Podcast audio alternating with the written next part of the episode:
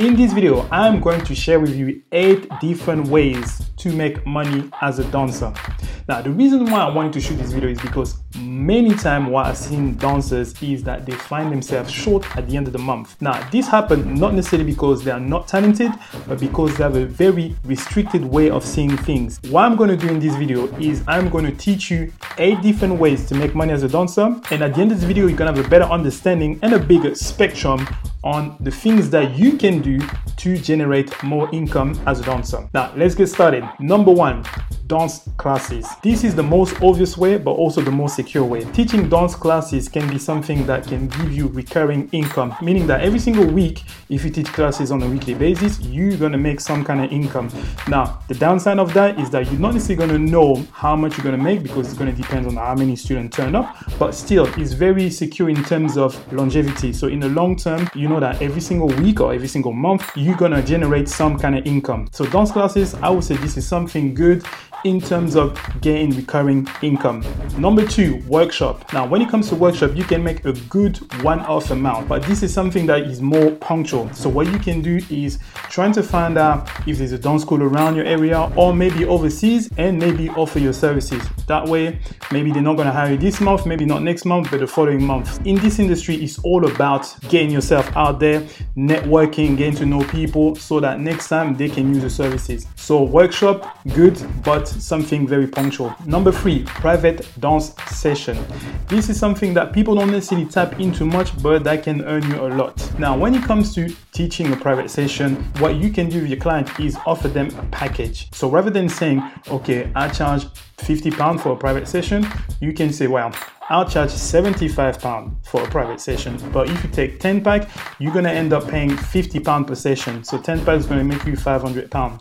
Now, if you do that multiply by, let's say you manage to get 10 clients, that's 5,000 pounds. I'm pretty sure in your surrounding, you have somebody that's interested in having a session with you on a one-on-one basis. I'm pretty sure you can manage if you promote yourself right, that you can get one or two people on a regular basis and give them a private session. So when it comes to that, make sure that you price yourself right and don't offer one session, but offer a package of session. Number four, judging. As an advice, same thing I would say, like I said uh, with the workshop, trying to get yourself out there. You know, judging a competition is all about networking and getting to know people and putting yourself out there. Send your CV, send your videos, and say to them, okay, next time if you need that to judge, you know, please consider me. And uh, yeah, this is basically how you build up your web. So judging, good but punctual. Number five, organizing events. Now, organizing events can get you a good amount of money, but you can also lose a lot of money.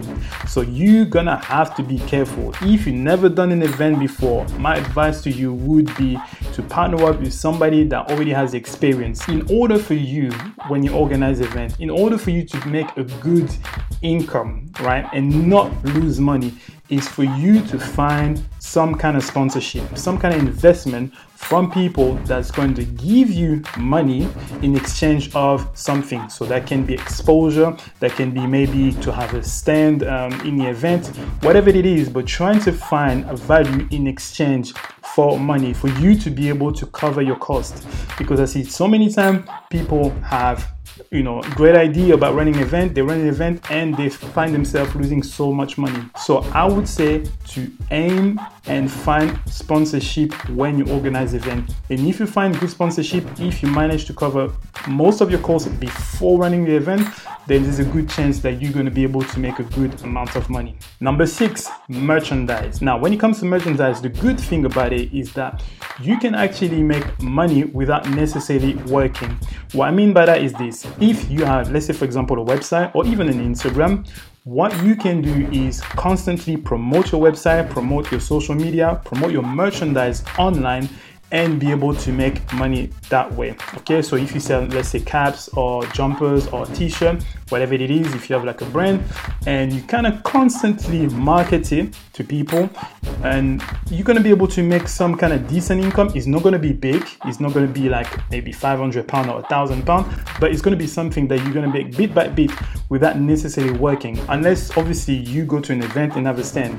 But what I would recommend is maybe tap into both. Go to events, you know, sell your stuff live, but also trying to focus on selling merchandise online because this is a good way to make a little bit of money, but that can pile up, that can top up very, very quick if you know what to do, if you know how to market, and yeah, be able to make um, some decent income without necessarily working too hard. Number seven, performances, showcases, tour. Now, this is something that can earn you good amount of money for a long period of time. If you go on tour for, let's say, three months, four months, five months, you're going to be able to make, depending on how you negotiate your contract, a decent amount of money for a long period of time. And that's going to kind of secure you financially for that period of time.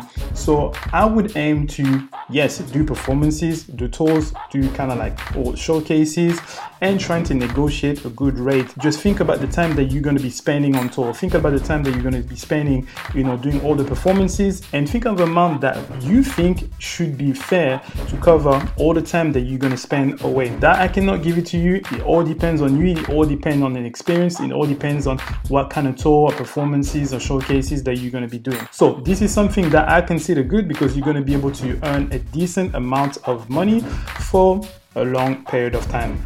Number eight, dance school. Having a dance school. Now, when I said that, you might think, wow, it is too hard to have a dance school and I haven't got the type of money to start a dance school. To build a dance school, you don't necessarily need to have a lot of money. What you can do is hire a space. Hire a space by the hour. So let's say, for example, you find a space that costs 25 pounds an hour. What you need to do with that is calculate how many people you will need to break even. So 25 pound for the rental. Let's say you charge five pound each person. You're gonna only need five people to break even. If you get more than five people, then you know you're starting to make money. And from there, you're starting to grow. So you can have classes for under 18, over 18, classes for beginners, classes for intermediate, and essentially this is how you can start building your dance school, right? So all you need to do is find an open space where you can start running your dance session and basically turn it into a dance school. And this can start very small when you're gonna start teaching most of the dance classes, but it can also be very big where you're not gonna have to teach, but you're gonna have teachers, you're gonna have other people working for you, and you can turn it into like a bigger business where you're to be making money without necessarily working. Obviously, that takes time, but if you put in the work, if you put in the time, then it can become something that can generate you a good amount of money. Now, these were the eight different ways of making money as a dancer. Now, there's one more thing I need to say. If there's anything you need to take away from this video, is not just the eight ways that I showed you, but also the fact of you thinking outside the box, you thinking and seeing things on a bigger spectrum. For me, this is more important than